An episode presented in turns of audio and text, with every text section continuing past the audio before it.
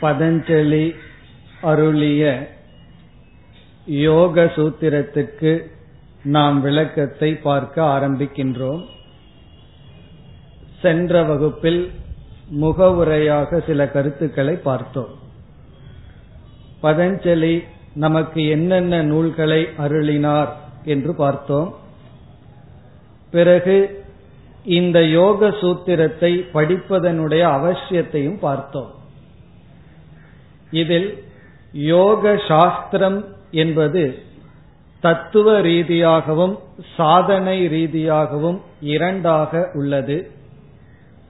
இந்த யோக சாஸ்திரத்தில் தத்துவ கருத்துக்கள் இருக்கின்றது. அதை நாம் ஏற்றுக்கொள்வதில்லை. காரணம் யோகத்தில் இந்த உலகம் சத்தியம். பிறகு இரண்டு பொருள்கள் இருக்கின்றது. ஜீவாத்மா வேறு பரமாத்மா வேறு என்ற தத்துவ கருத்துக்களும் இருக்கின்றது. அது நாம் பார்த்து வருகின்ற அத்வைத கருத்துக்கு முரணாக இருக்கின்றது. இருந்த போதிலும் யோக சூத்திரங்களில் நம்முடைய மனதை செம்மைப்படுத்த சாதனைகள் கூறப்பட்டுள்ளது.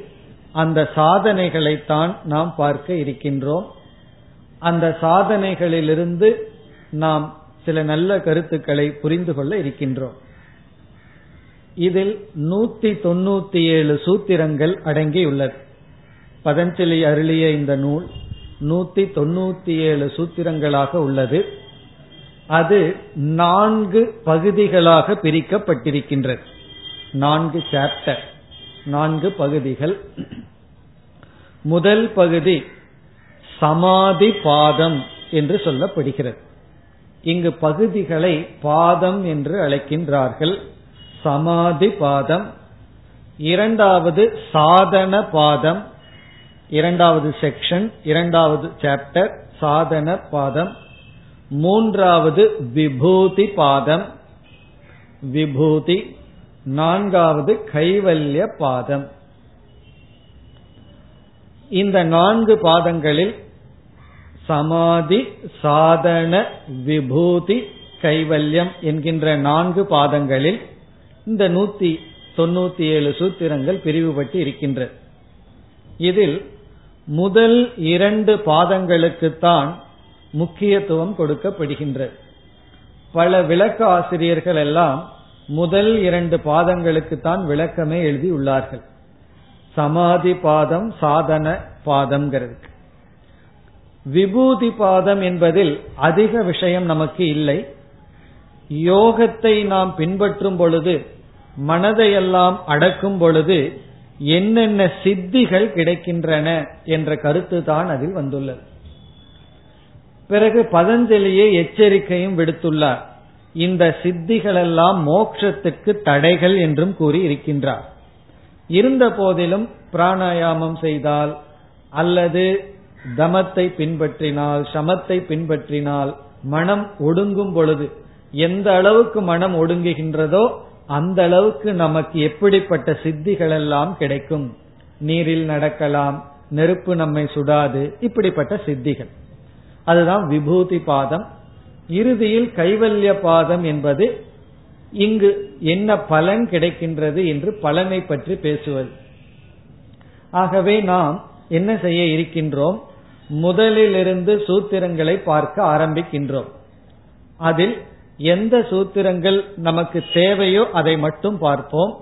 எவைகள் நமக்கு அதிக பயனில்லையோ அந்த சூத்திரங்களை நாம் விட்டு விடுவோம். ஆகவே நூத்தி தொண்ணூத்தி ஏழு சூத்திரங்களையும் நாம் பார்க்க போவதில்லை. வரிசையாக பார்க்க போகின்றோம். அதில் சில சூத்திரங்களை நாம் விட்டு விடுவோம். அதனுடைய சாரம் என்ன? என்ன சொல்லப்பட்டிருக்கிறது என்பதை மட்டும் கூறி விட்டு விடுவோம். தேவையான சூத்திரத்தை பார்த்து அந்த சூத்திரத்தில் உள்ள ஒவ்வொரு சொல்லினுடைய அர்த்தத்தையும் விளக்கத்தையும் பார்க்க இருக்கின்றோம். குறிப்பாக முதல் இரண்டு அத்தியாயங்கள் தான் நமக்கு மிகவும் பிரயோஜனமாக இருக்க போகின்றது பிறகு இந்த சூத்திரத்தினால் என்ன பலன் என்பதையும் சென்ற வகுப்பில் பார்த்து முடித்தோம். நம்முடைய மனம் ஒரு கரணமாக செயல்பட்டு இருக்கின்றது அது சரியான கருவியாக இருக்க வேண்டும் என்றால் மனதை நாம் செம்மைப்படுத்த வேண்டும். பிறகு நம்முடைய மனமே கர்த்தாவாக இருக்கின்றது என்றும் பார்த்தோம். இந்த மனமே போக்தாவாகவும் இருக்கின்றது. சுருக்கமாக கூறினால் நம்முடைய பந்தத்திற்கு காரணமும் மனம்தான் மோக்ஷத்திற்கு காரணமும் மனம்தான்.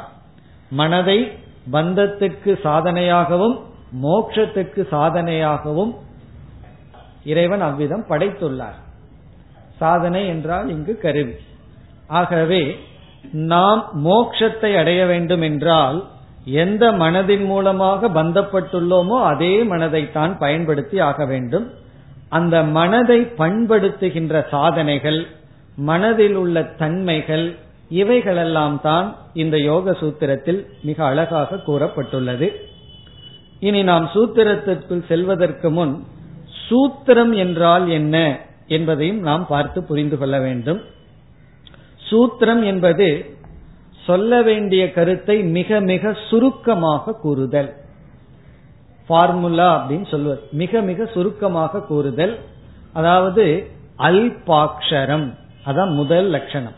அல்ப அக்ஷரம். அக்ஷரம்னா எழுத்துக்கள். அல்பம்னா எவ்வளவு குறைவாக அங்கு எழுத முடியுமோ அவ்வளவு குறைவாக எழுதுதல். அல்பாட்சரம் அதாவது ஒரு கட்டுரை போல் இருக்கக்கூடாது. சூத்திரம்னா மிக மிக குறைவான சொற்கள் தான் பயன்படுத்தப்பட்டிருக்க வேண்டும். நம்ம வாழ்க்கையிலேயும் சூத்திரத்தை போல பேசி பழக வேண்டும். நம்மளுடைய பேச்சு வந்து மிக குறைவாக இருக்க வேண்டும். சூத்திரத்தில் அதை விட குறைவாக.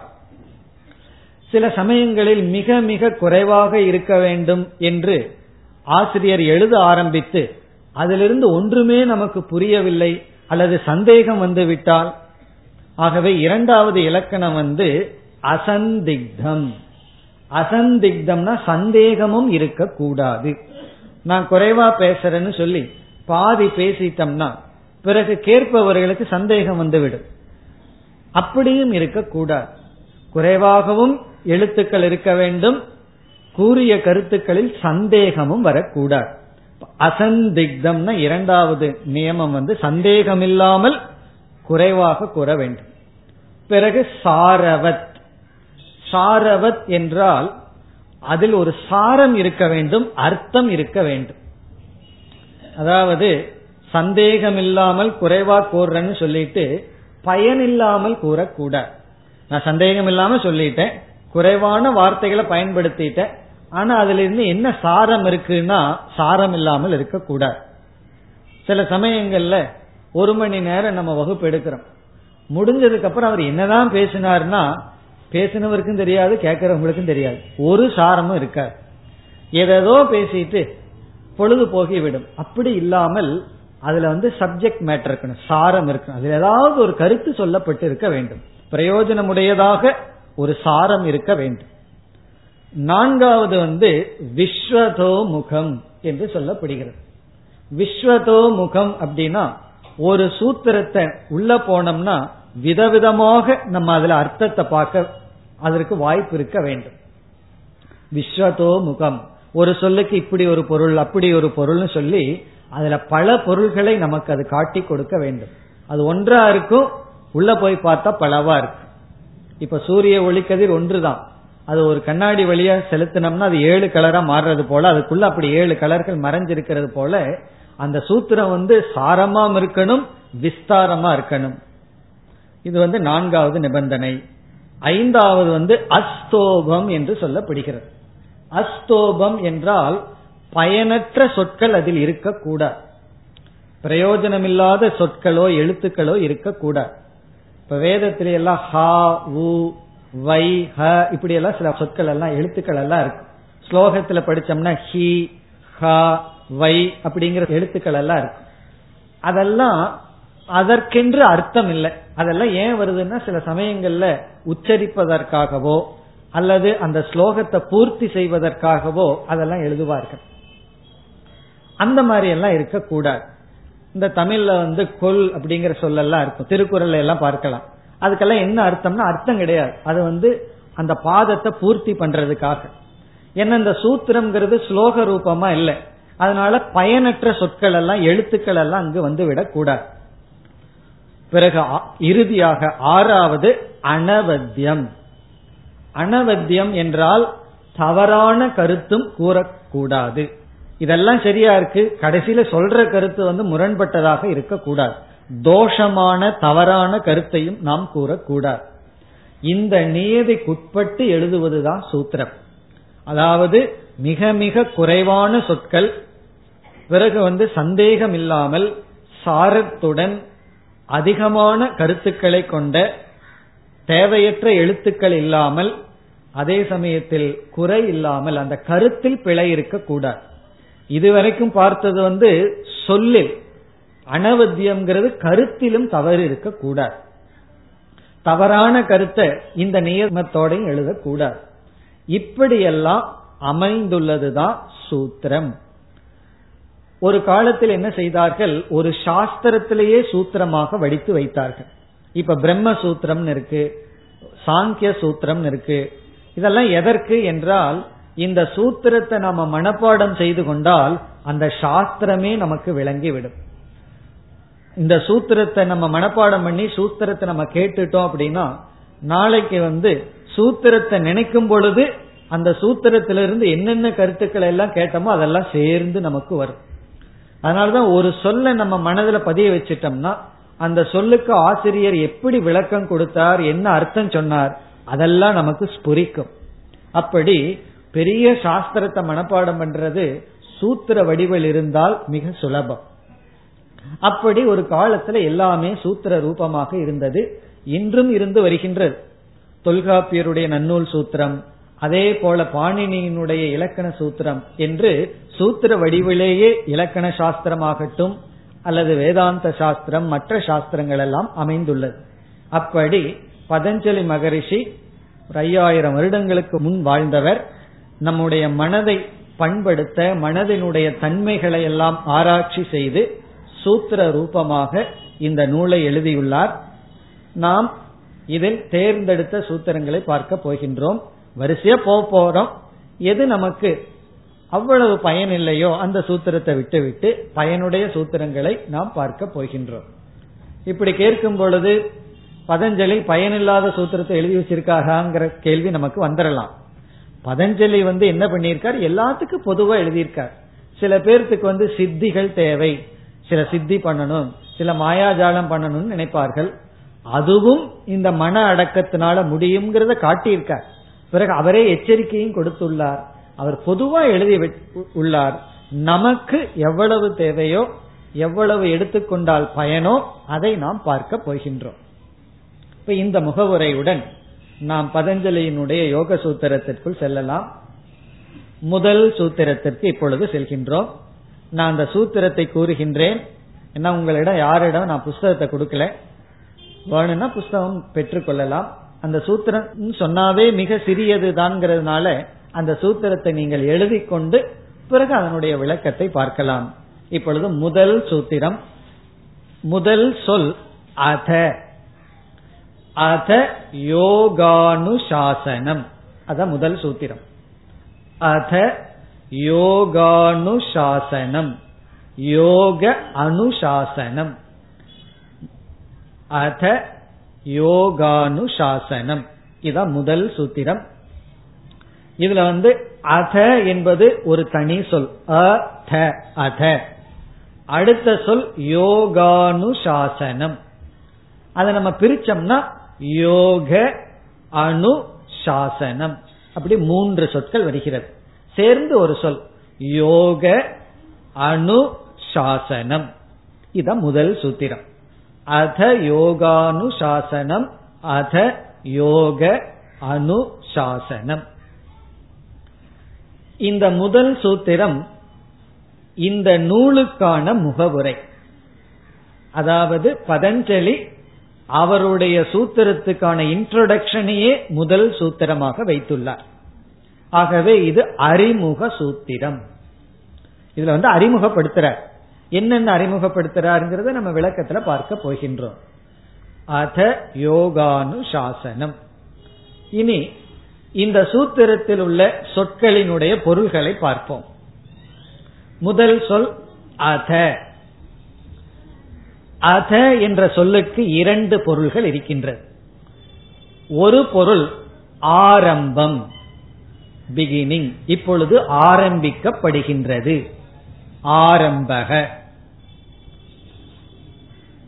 என்ன ஆரம்பிக்கப்படுகிறது? அதான் சொல்ல போகின்றார்.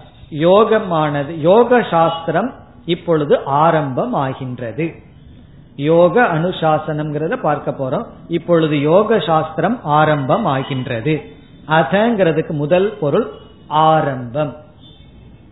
நம்ம சூத்திரத்தினுடைய லட்சணத்தை பார்க்கும் பொழுது விஸ்வதோமுகம்னு பார்த்தோம். ஒரு சொல்லுக்கு பல பொருள்கள் பல விதத்துல பொருள்கள் சொல்லி அது இருக்க வேண்டும். ஆனா பல பொருள்கள் வந்து ஒரு பொருளுக்கு இனி ஒரு பொருளுக்கு முரண்பட்டு இருக்க கூடாது. அப்படி இந்த அசங்கிறதுக்கு இரண்டாவது பொருளும் இருக்கு. அது வந்து மங்களம். மங்களார்த்தக. இறைவணக்கம் வணங்குதல். அதாவது ஓம்ங்கிற சொல் எப்படி மங்களத்தை குறிக்குதோ அதே போல இந்த சொல் வந்து மங்களத்தையும் குறிக்கின்றது. அதங்கிற சொல் மங்களத்தை குறிக்கின்றது. சுபம். என்ன ஒண்ணு ஆரம்பிக்கும் பொழுது அது சுபமா இருக்கணும் அல்லவா? அப்படி மங்களத்தையும் அதங்கிற சப்தம் குறிக்கின்றது அது எப்படி அதங்கிற சப்தம் ஒரு சவுண்ட் மங்களத்தை குறிக்கும் என்றால் நாதஸ்வரத்தை நம்ம கேள்விப்பட்டிருக்கோம். நாதஸ்வரத்தினுடைய சப்தம் நம்ம கேட்ட உடனே நம்ம நடந்து போயிட்டு இருக்கோம் ஒரு வீட்டுல நாதஸ்வர ஓசை இருக்கின்றது. நம்ம என்ன நினைப்போம்? அங்க யாராவது இறந்து போயிட்டாங்கன்னு நினைப்போம். ஏதோ மங்களகரமான ஒன்று நடக்கின்றது அப்படின்னு நினைப்போம். காரணம் என்ன? அந்த சப்தமே ஒரு மங்கள காரியத்தை குறிக்கின்றது மங்களத்துக்கு பயன்படுத்துவதை குறிக்கின்றது. அப்படி அதங்கிற சப்தமே மங்களத்தை குறிக்கின்றது.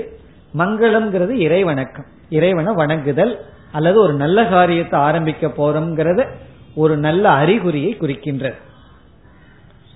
அது எப்படி ஒரே ஒரு சொல் ரெண்டு பொருளையும் குறிக்கும்னா அதான் விஸ்வதோ முகம். அதங்கிறதுல ஆரம்பமும் மங்களமும் சேர்ந்து இருக்கின்றது இதுதான் முதல் சொல்லினுடைய பொருள். அத என்றால் மங்களம் ஆரம்பம்.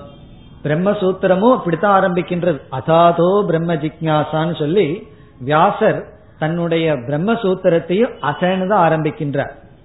அப்படி பல சூத்திரங்கள் அத என்றுதான் ஆரம்பம் ஆகின்றது அதே நிலையைத்தான் பதஞ்சலியும் கையாண்டு இருக்கின்றார் இனி அடுத்த சொற்களுக்கு வருவோம். அடுத்த சொல்லல மூணு சொற்கள் அடங்கி இருக்கின்றது. யோக அணு சாசனம். யோகக அப்படின்னா யோகத்தை பற்றி. யோக என்றால் யோகத்தை பற்றிய அணு அணுங்கிறதுக்கு பொருள் பிறகு பார்ப்போம். சாசனம் என்றால் விளக்கம். உபதேசக. சாசனம்னா உபதேசம் விளக்கம். இப்போ அணுங்கிறத விட்டுட்டு மீதிய பார்த்தோம்னா யோக சாசனம் என்றால் யோகத்தை பற்றிய விளக்கம் அத ஆரம்பம் ஆகின்றது. யோகத்தை பற்றிய விளக்கம் ஆரம்பம் ஆகின்றது அப்ப உடனே என்ன சந்தேகம் நமக்கு வரும்? யோகம்னா என்ன? அதத்தான் அடுத்த சூத்திரத்துல சொல்ல போற. இப்ப யோகம்ங்கிற சொல்லுக்கு விளக்கத்தை நம்ம இரண்டாவது சூத்திரத்துல பார்க்க போறோம். இங்க நம்ம பார்க்க வேண்டாம். அப்ப இங்க என்ன சொல்றார்? யோகத்தை பற்றிய சாசனம் என்றால் உபதேசம் விளக்கம். யோகத்தை பற்றிய விளக்கமானது அத ஆரம்பமாகின்றது. யோக அனுசிஷ்யதே அப்படின்னு சமஸ்கிருதத்துல சொல்லுவார். யோக அனுசிஷ்யதேனா யோகத்தை பற்றிய விளக்கம் இப்பொழுது உபதேசிக்கப்படுகின்றது. அதாவது நான் யோகத்தை பற்றிய விளக்கத்தை அல்லது உபதேசத்தை செய்ய ஆரம்பிக்கின்றேன் அப்படிங்கறது அறிமுகம். இனி அணுங்கிற சொல்லுக்கு வந்தா பதஞ்சலிக்கு இந்த அறிவு எங்கிருந்து கிடைச்சதுன்னு ஒரு கேள்வி வருகின்றது. ஏன்னா பதஞ்சலி என்ன பண்றார்? நம்முடைய மனதை பற்றிய அல்லது யோக சாஸ்திரத்தை உருவாக்குகின்றார். இப்ப அவர் யோசிச்சு பார்க்கிறார் இந்த அறிவு எனக்கு எப்படி கிடைத்தது? பதஞ்சலி சொல்லலாம் இது என்னுடைய புத்தியிலேயே தோன்றியது இது என்னுடைய அறிவு அப்படின்னு சொல்லலாம். ஆகவே நான் கண்டுபிடிச்ச இந்த யோக தத்துவத்தை சொல்றேன்னு சொல்லலாம். அல்லது என்னுடைய குருவிடமிருந்து நான் எதை பெற்றேனோ அதை சொல்கின்றேன்னு சொல்லலாம். இங்க பதஞ்சலி என்ன செய்கின்றார்? இது என்னுடைய புத்தியில் உருவான அறிவல்ல. பரம்பரையாக இறைவனிடமிருந்தே வந்த அறிவை நான் இப்பொழுது கொடுக்கின்றேன் அப்படின்னு சொல்ற அணு என்பது பரம்பரா ஆகதம். பரம்பரையாக வந்த யோகத்தை இப்பொழுது நான் தொகுத்து கொடுக்கின்றேன் அப்படின்னு சொல்ற அணுங்கிற சொல்லுக்கு பரம்பரையா ஆகதம். பரம்பரையாக வந்த இறைவனிடமிருந்தே வந்த. இந்த யோகத்தை பற்றிய விளக்கத்தை நான் உங்களுக்கு வழங்குகின்றேன். அல்லது அந்த விளக்கம் ஆரம்பம் ஆகின்றது அப்ப பதஞ்சலி இப்ப எந்த நிலையில் இருக்கார் என்றால் பதஞ்சலி வந்து ஒரு கருவியாக செயல்படுகின்றார். இந்த அறிவு தொன்று தொட்டு வந்து கொண்டிருக்கின்றது. அதில் இடையில் வந்த நான் இன்று நான் உங்களுக்கு முறைப்படுத்தி ஒரு நூலாக சூத்திரமாக கொடுக்கின்றேன் அப்படின்னு சொல்ற இறைவனிடமிருந்தே வந்தது. ஆதி கர்த்தா பகவான் பிறகு பரம்பரையாக வந்தது. குரு சிஷ்ய பரம்பரையாக வந்த ஞானம் இது. அதுதான் அணு. அணுன தொடர்ந்து வருதல். இப்ப ராமன் செல்கின்றான். லக்ஷ்மணன் ராமரை தொடர்ந்து செல்கின்றார். அந்த தொடர்ந்துங்கிறதுக்கு சமஸ்கிருதத்துல அணு அப்படின்னு சொல்லுவோம். அணு அப்படின்னா தொடர்ந்து வருதல். இது பரம்பரையாக வந்த ஞானம். இப்போ நம்ம வந்து ஒரு பொருளை படைக்கிறோம். ஒரு பொருளை படைச்ச உடனே இப்போ ஒரு கார்னு வச்சுக்கோமே ஒரு புதிய கார் ஆனது உருவாக்கப்படுகிறது ஒரு கம்பெனியில. உடனே அந்த அந்த காரனுடைய விலை இருபது லட்சம்னு வச்சுக்கோமே அவ்வளவு ஒரு பெரிய புதிய எல்லாமே கம்ப்யூட்டர் உள்ள இருக்கிற கார் வந்து பறைக்கப்படுகிறது. உடனே அந்த கம்பெனி என்ன செய்யும் தெரியுமோ அந்தந்த நகரங்கள்ல சர்வீஸ் சென்டர்னு ஒன்று அந்த கம்பெனியே உருவாக்கும். காரணம் என்ன? புதிதா கண்டுபிடிக்கப்பட்ட கார் எல்லாமே கம்ப்யூட்டரா இருக்கு அல்லது எல்லாமே எலக்ட்ரானிக்கா உள்ள இருக்கு. அதுல ஏதாவது ஒரு ரிப்பேர் ஆச்சுன்னா லோக்கல் ஒர்க் ஷாப் மேன் கொண்டு போய் விட்டா அவனுக்கு ஒண்ணு பண்றதுன்னு தெரியாது. எந்த இடத்துல என்ஜின் இருக்குன்னு அவனால கண்டுபிடிக்க முடியாது. காரணம் என்ன? இது புதிதாக உருவாக்கப்பட்ட ஒரு பொருள்.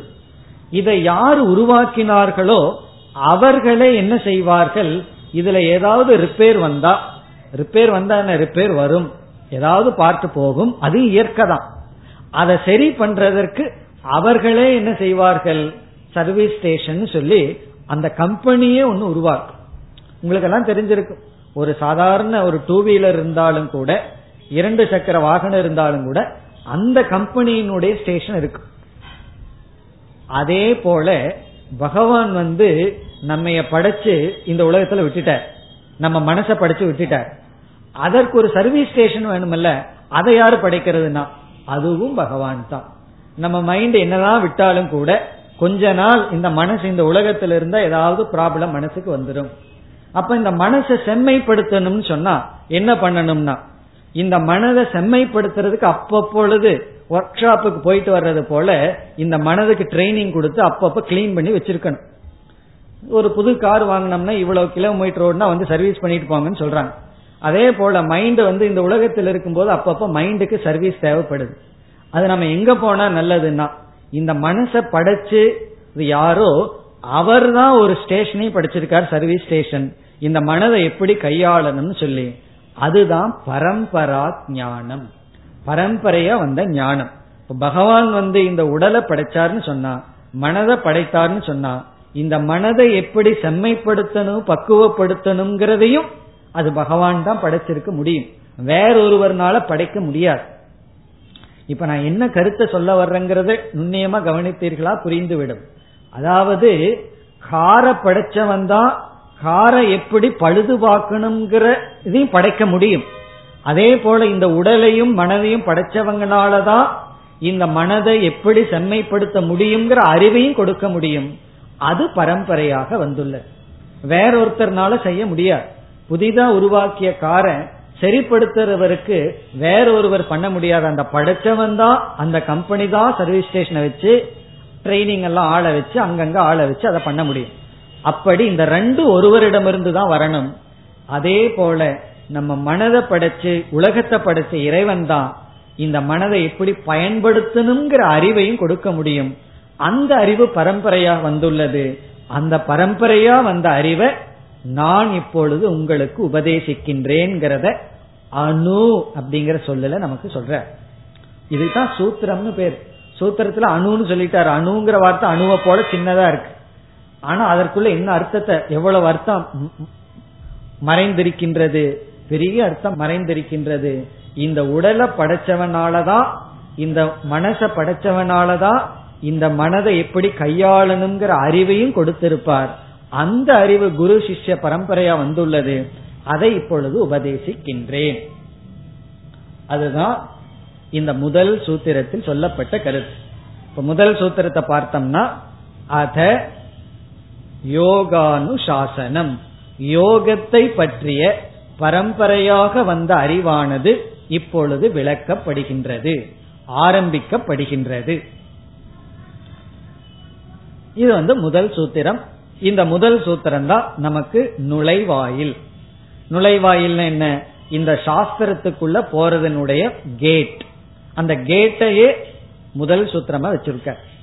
நம்ம ஏன் இத நுழைவாயில்னு சொல்றோம்னா நம்ம வந்து கடைக்கு புஸ்தகம் வாங்க போறோம். புஸ்தகம் வாங்க போன உடனே இந்த புஸ்தகத்தை வாங்கலாமா வேண்டாமான்னு நம்ம யோசிப்போம். எப்படி முடிவு பண்ணுவோம்? முதல்ல டைட்டில பார்ப்போம். யார் ஆத்தர்னு பார்ப்போம். என்ன விஷயம்னு நமக்கு தெரிஞ்சு போயிடும் பிறகு அதனால என்ன பலன்னு நமக்கு முன்னாடி பார்த்தாவே முகவுரையவோ அல்லது டைட்டில பார்த்தாவே தெரிஞ்சு போயிடும் புஸ்தகத்தை படிச்சு முடிச்சதுக்கு அப்புறம் வாங்கலாமா வேண்டாமான்னு முடிவு பண்ண முடியாது. புஸ்தகத்தை பார்த்த உடனே இது நம்ம வாங்கலாமா வேண்டாமான்னு நமக்கு தெரிஞ்சிடும். அப்போ அது நுழைவாயில் எதற்குனா இந்த புஸ்தகத்தை படிக்கலாமா வேண்டாமா வாங்கலாமா வேண்டாமாங்கிறத அந்த புஸ்தகம் தான் காட்டி கொடுக்கணும். வேற யாரும் காட்டி கொடுக்க மாட்டார். அதே போல இப்ப ஒரு மாணவன் போறான் புஸ்தகம் வாங்க போறான். அவன் ஆறாவது படிச்சிட்டு இருக்கான். அவனுக்கு வந்து புஸ்தகத்தை பார்க்கும் போதே முதல்ல ஆறுன்னு போட்டிருக்கும். அப்ப இது என்னுடைய ஸ்டாண்டர்டுக்கு தகுந்த புஸ்தகம் தான் பிறகு அவனுக்கு வந்து சயின்ஸ் புக்கோ இல்ல மேத்ஸ் புக்கோ வாங்கணும். உன்ன மேத்தமெட்டிக்ஸ்னு போட்டிருக்கு. அப்ப இதுதான் எனக்கு வேண்டும். அப்ப அவன் அட்டைய பார்த்த உடனே முடிவு பண்ணுவான் இதுதான் நான் வாங்க வேண்டிய புஸ்தகம். இதைத்தான் நான் படிக்க வேண்டிய புஸ்தகம். அதே போல ஒவ்வொரு சாஸ்திரத்தினுடைய ஆரம்பத்திலேயே நம்ம உள்ள போகிறதா வேண்டாமாங்கிறத காட்டி கொடுக்கிறதா முதல் சூத்திரம் அல்லது முகவுரை. அப்ப இங்க வந்து ஒருவருக்கு வந்து யோகத்தை பத்தி இன்ட்ரெஸ்டே இல்லை அப்படின்னா அவர் இதற்குள்ள போகவே வேண்டாம். ஏன்னா இங்க வந்து யோகத்தை பத்தி தான் நம்ம பேசுறோம்னு பதஞ்சலி தெளிவுபடுத்திட்டார். வேற விஷயம் இங்கு பேசப்படவில்லை. சமையலை பத்தியோ அல்லது மல்யுத்தம் பண்றதை பத்தியோ வேற பத்தி இங்க பேசப்படவில்லை. மனதை செம்மைப்படுத்த மன சம்பந்தமான விஷயம்தான் இங்கு பேசப்பட்டுள்ளது அப்படிங்கறது இங்க காட்டிவிட்டார். ஆகவே இந்த முதல் சூத்திரத்துல தன்னுடைய நூலினுடைய சப்ஜெக்ட் மேட்டர் என்னன்னு சொல்லிட்டார். விஷயம் என்னன்னு சொல்லிவிட்டார். யோகம்தான் இதுல சப்ஜெக்ட் மேட்டர் ஆத்மா அல்ல. ஆத்ம விஷயம் அல்ல. பிரம்மத்தை பத்தி நம்ம பேசல. யோகம்தான் இங்க சப்ஜெக்ட் மேட்டர் அல்லது சிருஷ்டிய பத்தியோ மாயைய பத்தியோ இதெல்லாம் இங்க சப்ஜெக்ட் மேட்டர் அல்ல. யோகம்தான் சப்ஜெக்ட் மேட்டர் இத கேட்ட உடனே இந்த யோகம்னா என்ன? யோகம்னா என்னன்னு சந்தேகம் வரும். அதுதான் அடுத்த சூத்திரத்துல பார்க்க போறோம். பிறகு வந்து இந்த யோகத்தினுடைய பலன் என்ன என்றால் நம்ம பார்த்துட்டு இருக்கோம் மனதை செம்மைப்படுத்துதல். இப்ப மன அமைதி மனதை வந்து சாத்விகமாக மாற்றுதல் அது பலன். யார் இதற்கு வருவா? யார் மனதை செம்மைப்படுத்தணும்னு விருப்பம் இருக்கோ அவங்களுக்கு தான் இந்த நூல். என் மனசை நான் எப்படியோ விட்டுக்கிறேன் உங்களுக்கு என்ன அப்படின்னா இந்த நூல் அவர்களுக்கு பயன் இல்லை நம்ம மனதை செம்மைப்படுத்தணும்னு யாருக்கு விருப்பம் இருக்கோ அவர்களுக்கு இந்த சாஸ்திரம். இதனுடைய சப்ஜெக்ட் மேட்டர் இதனுடைய விஷயம் வந்து யோகம். இதனுடைய பலன் வந்து மனது செம்மையாகின்றது. எப்படி நான் படிச்சா மட்டுமல்ல இத படிச்சு இதை நம்ம பயிற்சி செய்யும் பொழுது நம்முடைய மனம் செம்மை ஆகின்றது இப்படி இந்த நூலுக்குள்ள பிரவேசிக்கலாமா வேண்டாமாங்கிறதையும் முதல் சூத்திரத்தை படிச்சாவே தெரிஞ்சு போயிடும் இப்ப வந்து அதாதோ தர்ம ஜிக்யாசா அப்படின்னு பூர்வ மீமாம்சை இருக்கு. வேதத்தினுடைய கர்ம காண்டத்தை ஆராய்ச்சி பண்ண ஜெய்மினி தர்மத்தை பற்றிய விசாரம் இங்கு நடைபெறுகிறதுன்னு சொல்ற அதை படிச்ச உடனே தர்மம்னா என்னன்னு தெரிஞ்சுக்கணும்னு ஆசை இருந்தா அந்த சூத்திரத்துக்குள்ள போலாம். அதாதோ பிரம்ம ஜிக்யாசான்னு வியாசர் ஆரம்பிக்கிறார். பிரம்மத்தினுடைய தத்துவத்தை நிர்ணயம் பண்ணணுங்கிற ஆசை இருப்பவர்கள் பிரம்ம சூத்திரத்துக்குள்ள போலாம். நான் பிரம்மத்தை பத்தி எல்லாம் இப்போதைக்கு தெரிஞ்சுக்கிறதுக்கு விருப்பம் இல்ல என் மனசை கொஞ்சம் பக்குவப்படுத்தணும்னா கொஞ்ச நாளைக்கு பிரம்ம சூத்திரத்தை விட்டுட்டு யோக சூத்திரத்துக்கு நம்ம வரலாம். அப்போ இந்த சூத்திரத்தினுடைய முதல் பகுதியே நாம இப்போ உள்ள போலாமா வேண்டாமா அப்படின்னு முடிவு பண்ணி கொடுக்குது. இப்ப நம்ம என்ன செய்ய போறோம்? இத படிச்சுட்டு நமக்கு யோகத்துல விருப்பம் இருக்கிற காரணத்தினால மனதை செம்மைப்படுத்த வேண்டிய அவசியம் இருப்ப காரணத்தினால் இப்ப என்ன செய்ய போறோம்? இந்த சூத்திரத்துக்குள்ள நுழைய போகின்றோம். இத படிச்சுட்டு ரெண்டு முடிவுக்கு வரலாம். போலான்னு ஒரு முடிவுக்கு வரலாம். வேண்டான்னு ஒரு முடிவுக்கு வரலாம். நீங்க ஒருவர் வந்து புதுசா வகுப்புக்கு கூட்டிட்டு வந்தீங்கன்னா முதல் வகுப்பை கேட்டு பாருன்னு சொன்னா அவர் கேட்டுட்டு ரெண்டு முடிவுக்கு வருவார். என்ன இனிமேல் தொடர்ந்து வர்றேன்னு முடிவு பண்ணலாம். இனிமேல் இந்த பக்கமே வரமாட்டேன் அப்படின்னு முடிவுக்கு வரலாம். ஏதோ கதை சொல்லுவாருன்ட்டு வந்தா ஏதோ கொஞ்சம் பொழுது போறதுக்கு ஏதாவது சொல்லுவாரு ஜோக் அடிப்பாருன்னு வந்தா அதெல்லாம் இல்லாம என்னமோ அஞ்சாம் கிளாஸ் ஆறாம் கிளாஸ் டீச்சர் எடுக்கிற மாதிரி எடுத்துட்டு இருக்காரு. இனிமேல் அந்த பக்கமே வரமாட்டேன்னு முடிவு பண்ணலாம். அப்படி இந்த முதல் சூத்திரத்தை படிச்சுட்டு நம்ம ரெண்டு முடிவு எடுக்கலாம். என்ன? இதற்குள்ள போலாம். இதுல இருந்து விலகியும் போலாம். நம்ம என்ன முடிவு பண்ணிருக்கோம் இதற்குள்ள போலான்னு முடிவு பண்ணி இப்பொழுது நாம் பதஞ்சலியினுடைய அடுத்த சூத்திரத்துக்கு செல்கின்றோம். இந்த இரண்டாவது சூத்திரம் என்னன்னு முதலில் படிக்கின்றேன். யோகக. இரண்டாவது சூத்திரத்தினுடைய முதல் சொல் யோகக. சித்த விருத்தி நிரோதக.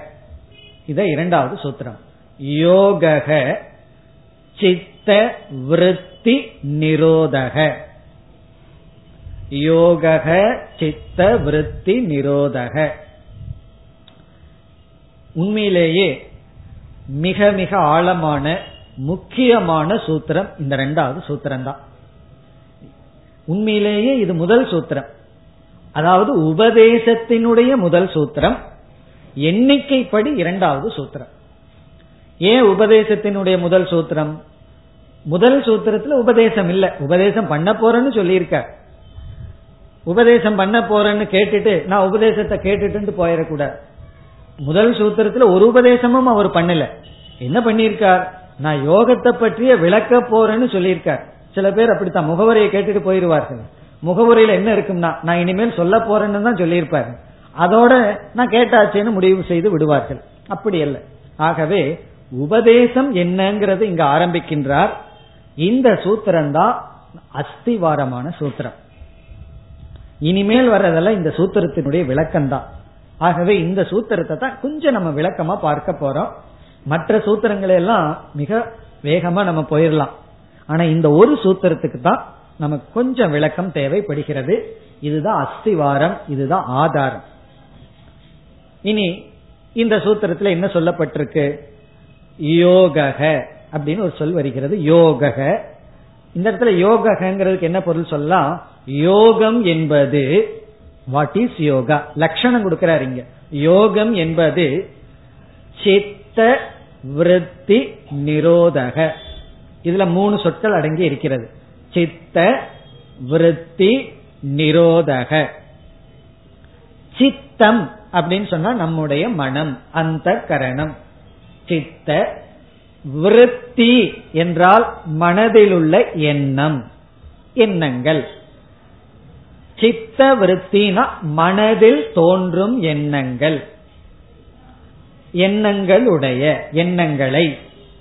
சித்த விருத்தின மனதில் தோன்றும் எண்ணங்களை நிரோதக. நிரோதகங்கிற வார்த்தைக்கு தான் நம்ம கவனமா சரியான பொருளை புரிந்து கொள்ள வேண்டும். நம்ம முதல்ல சரியான பொருளை பார்ப்போம்.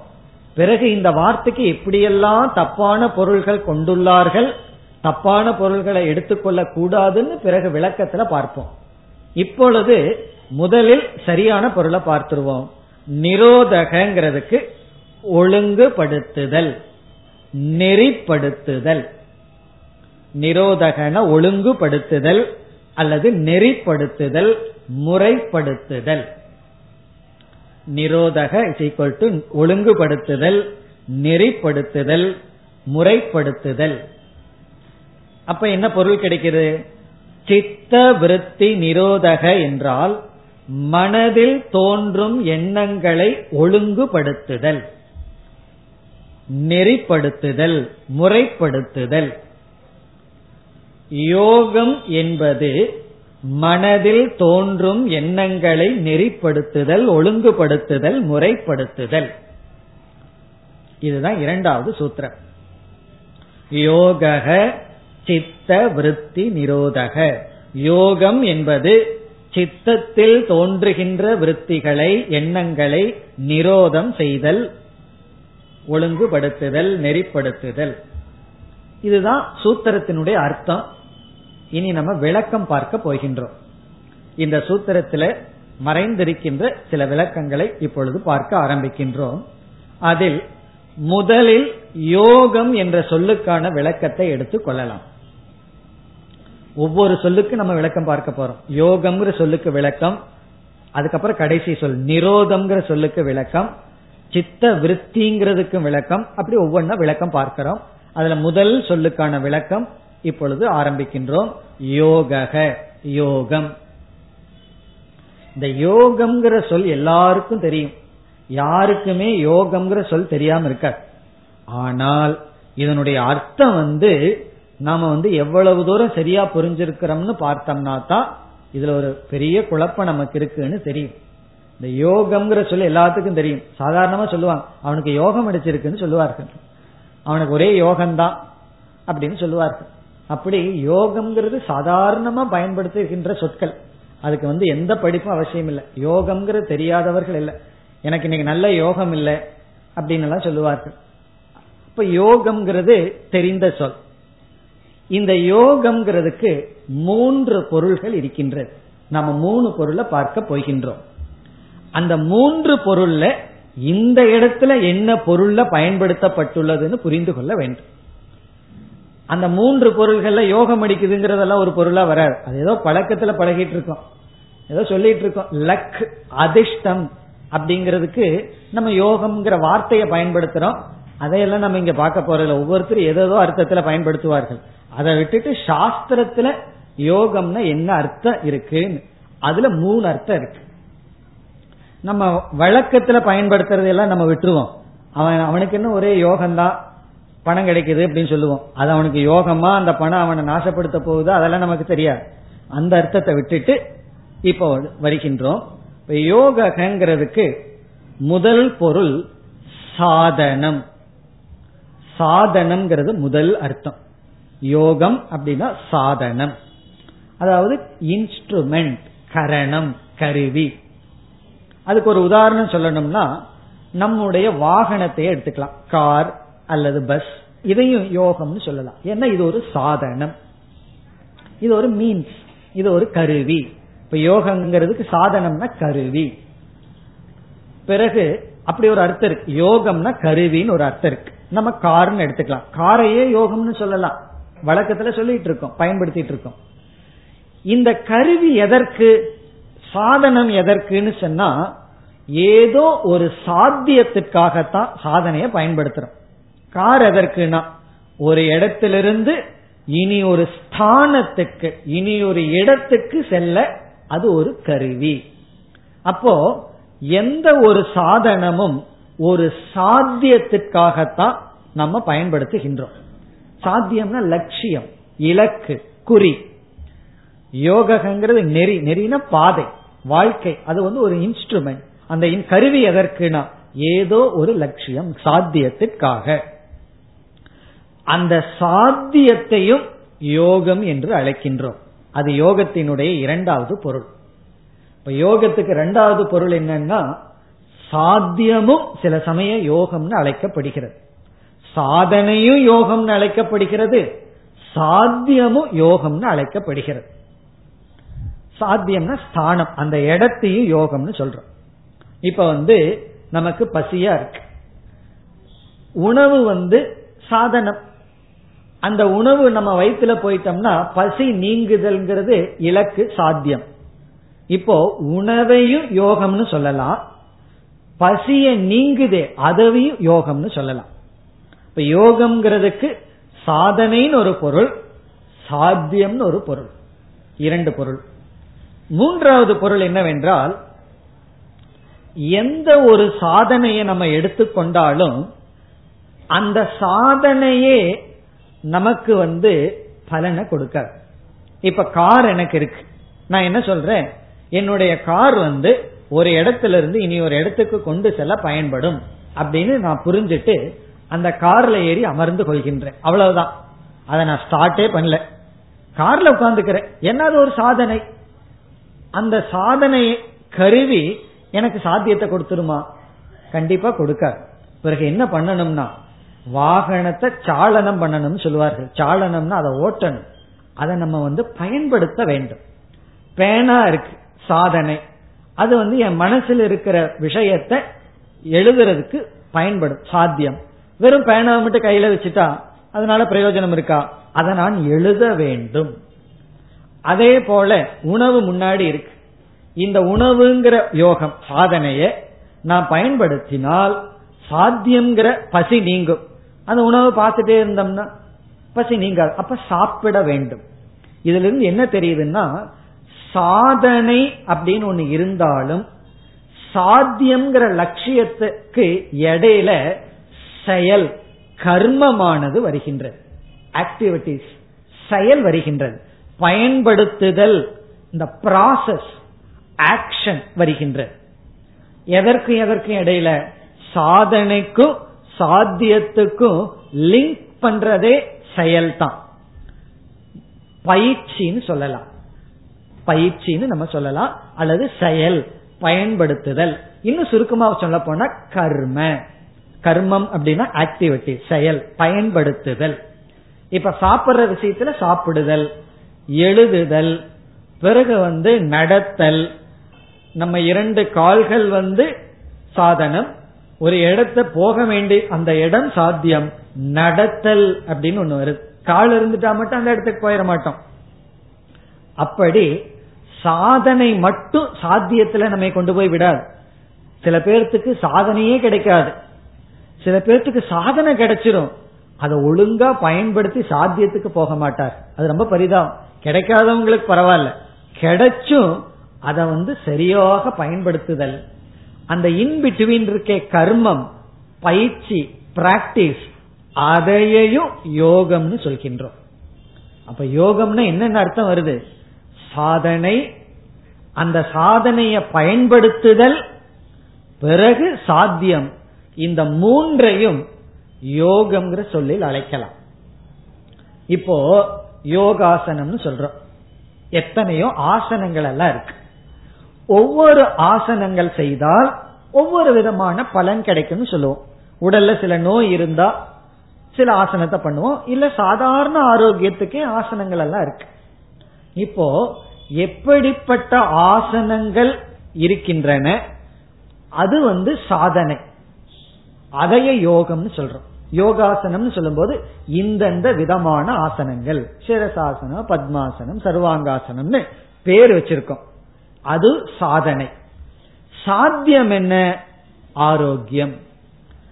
பிறகு இடையில வர்றது என்னன்னா புஸ்தகத்தை வச்சுட்டு டெய்லி அதை பாத்துக்கிறது என்னென்ன ஆசனம்னு பார்த்துட்டு இருந்தோம்னா என்ன பிரயோஜனம்? அதை நம்ம செய்ய வேண்டும். பயிற்சி செய்ய வேண்டும். அப்ப நம்ம என்ன சொல்றோம்? நான் யோக அபியாசம் பண்ணிட்டு இருக்கேன்னு சொல்றோம். அப்போ அவர் யோகம் பண்றார் அப்படின்னு சொன்னா என்ன அர்த்தம்னா சாதனையை பயன்படுத்துகின்றார். இப்ப பயிற்சின்னு நம்ம சொல்றது யோகத்தை தான் சொல்றோம். அப்படி யோகம்ங்கிற சொல்லுக்கு சாதனம் கர்ம சாத்தியம். சமஸ்கிருதத்துல சொல்லணும்னா. சாதனம்ங்கிறத யோகம்னு சொல்லலாம். கர்ம ஆக்டிவிட்டி செயல் பிளஸ் சாத்தியம். இந்த மூன்றையும் யோகம்னு நம்ம வந்து நம்ம எறியாம சொல்லிக்கொண்டு வருகின்றோம். இப்போ இந்த மூன்று அர்த்தத்துல பதஞ்சலியானவர் இந்த இடத்துல யோகங்கிற வார்த்தையை பயன்படுத்தி இருக்கார் எந்த அர்த்தத்துல பயன்படுத்தி இருக்கின்றார்? என்ற கேள்வி வரும் பொழுது சாத்தியம் என்ற அர்த்தத்தில் பயன்படுத்தி இருக்கின்றார். சாத்தியம் லட்சியம் என்ற அர்த்தத்தில் பயன்படுத்தி இருக்கின்றார் என்பது பதில். அதாவது சாதனைய யோகம்னு சொல்றோம். அந்த அர்த்தத்திலையும் பின்னாடி பயன்படுத்த போற பிறகு அந்த ப்ராசஸ் அந்த செயல் அதுவும் யோகம். அதை நம்ம பயிற்சின்னு சொல்லிடுவோம். அதை வந்து பதஞ்சலி அபியாசம்னு சொல்ல போற. அபியாசம் பிராக்டிஸ் பயிற்சி அதுவும் யோகம்தான். நான் யோகம் பண்றேன்னா நான் பிராக்டிஸ் பண்றேன்னு அர்த்தம். நான் இப்ப யோகா கிளாஸுக்கு போயிட்டு இருக்கேன். நான் இப்ப யோகம் வந்து பிராக்டிஸ் பண்றேன் அப்படின்னா யோகம் பண்றேன்னு சொன்னா என்ன அர்த்தம்? யோகத்தை எப்படி பண்றது? அப்படின்னா அந்த பண்றதும் யோகம்தான். எதை பண்றது? அதுவும் யோகம்தான். அதனால என்ன கிடைக்கும்? அதுவும் யோகம்தான். இங்க சாத்தியத்தை சொல்கின்றார். அப்ப இதுல இருந்து என்ன சொல்றார்? இந்த நூல் எதை லட்சியமாக கொண்டுள்ளது? இந்த நூலை நம்ம படிச்சோம்னா இறுதியில் எதை அடைவோம்? அதை முதல்லயே சொல்லிடுறார்.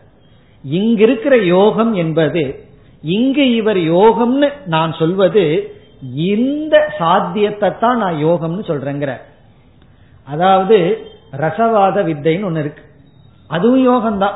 ஒருவர் வந்து ரசவாத வித்தை எழுதுறார். ரசவாத வித்தைன்னு சொன்னா இரும்ப ஏதோ மூலிகையில எல்லாம் போட்டு ஏதாவது பண்ணோம்னா அது தங்கமா மாறிடுமா. இப்ப அந்த ப்ராசஸ ஒருவர் புஸ்தகம் எழுதுறாருன்னு வச்சுக்கோமே. அவர் என்ன சொல்லுவார்? நான் இப்பொழுது யோக நூல் எழுத போறேன்னு சொல்லுவார். அந்த யோகத்தினுடைய லட்சியம் என்ன? அப்படின்னா இரும்பு பொன்னாகுதல். அதுதான் இங்கு யோகம் அப்படின்னு சொல்லுவார். அதே போல பதஞ்சலி சொல்றார் இங்கு யோகம் என்பது சித்த விருத்தி நிரோதக. மனதை செம்மைப்படுத்துவதுதான் யோகம். அதுதான் லட்சியம். அதுதான் சாத்தியம். சித்த விருத்தியை நிரோதம் செய்வதுதான் இங்கு யோகம். இப்ப இந்த இடத்துல யோகம் என்னன்னா சித்த விருத்தி நிரோதக. ஆனா பதஞ்சலி வந்து ஆசனம்னு சொல்லி இருக்கார் அதெல்லாம் சைடு டாபிக் இங்க முக்கியம் என்னன்னு சொல்ற நான் வந்து எத்தனையோ விஷயங்கள் இதுல பேசியிருக்கேன் பேச போறேன். ஆனா அதுல வந்து தலையான கருத்து என்னன்னா சித்த விருத்தி நிரோதக. மனதை செம்மைப்படுத்துதல் மனதை ஒழுங்குபடுத்துவதுதான் யோகம். அப்போ இந்த லட்சியத்தை நான் எப்ப அடையிறேன்னா என்னுடைய மனம் எப்பொழுது ஒழுங்கு ஆகிவிட்டதோ செம்மைப்படுத்தப்பட்டு விட்டதோ அப்பொழுது நான் என்ன சொல்லலாம்? யோகம் எனக்கு சித்தித்து விட்டது. யோகத்தை அடைந்து விட்டேன். இப்படி சொன்னவர் என்ன செய்ய போறார்? இந்த சித்த விருத்தியை நிரோதம் பண்றதுக்கான சாதனையை சொல்ல போற. அதுதான் நமக்கு முக்கியம். அதற்கு முன்னாடியே சாத்தியத்தை சொல்லிட்டார் இதுதான் லட்சியம்னு முதல்ல காட்டிட்ட. இதுதான் நீ அடைய வேண்டிய குறி. இந்த யோக சாஸ்திரத்துல நீ கடைசியா அடைய வேண்டியது என்னன்னா உன்னுடைய மனதை செம்மைப்படுத்துதல். இதுதான் லட்சியம். அப்போ இங்க யோக என்பது நாம அடைய வேண்டிய சாத்தியம். அந்த சாத்தியம் என்னன்னு சொல்லிட்டார். சித்த விருத்தி நிரோதக. மனதில் தோன்றும் எண்ணங்களை செம்மைப்படுத்துதல் ஒழுங்குபடுத்துதல் நெறிப்படுத்துதல். இப்படி சொன்னதிலிருந்து நமக்கு என்ன தெரியுதுன்னா நம்ம மனதை செம்மைப்படுத்தாம வச்சிருக்கோம் களை எடுக்காம வச்சிருக்கோம். இப்போ ஒரு காடு இருந்ததுன்னா எப்படி இருக்கும்?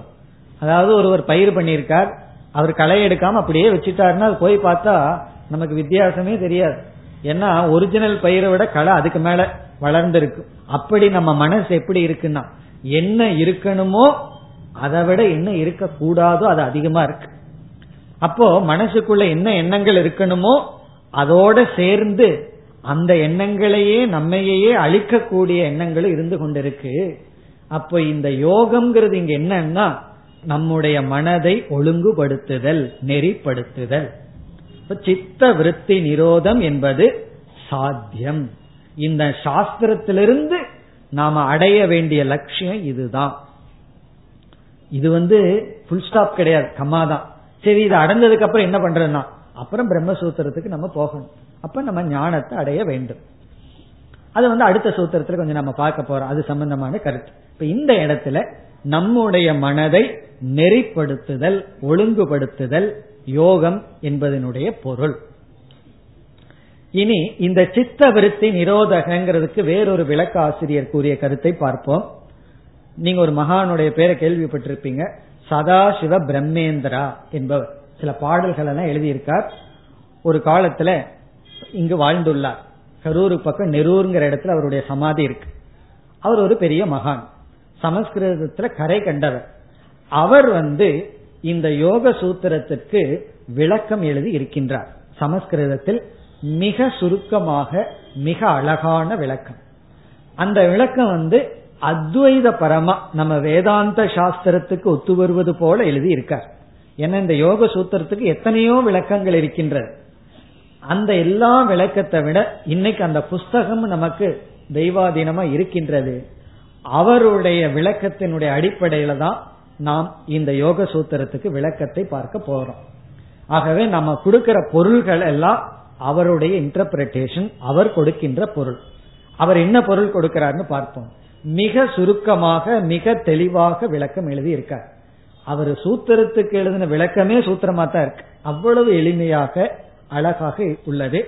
அவர் இதற்கு இங்க நிரோதகங்கிற வார்த்தைக்கு அவர் கொடுக்கின்ற பொருள் ரஜோ ராஜச தாமச விருத்தியோகோ நிரோதகங்கிற.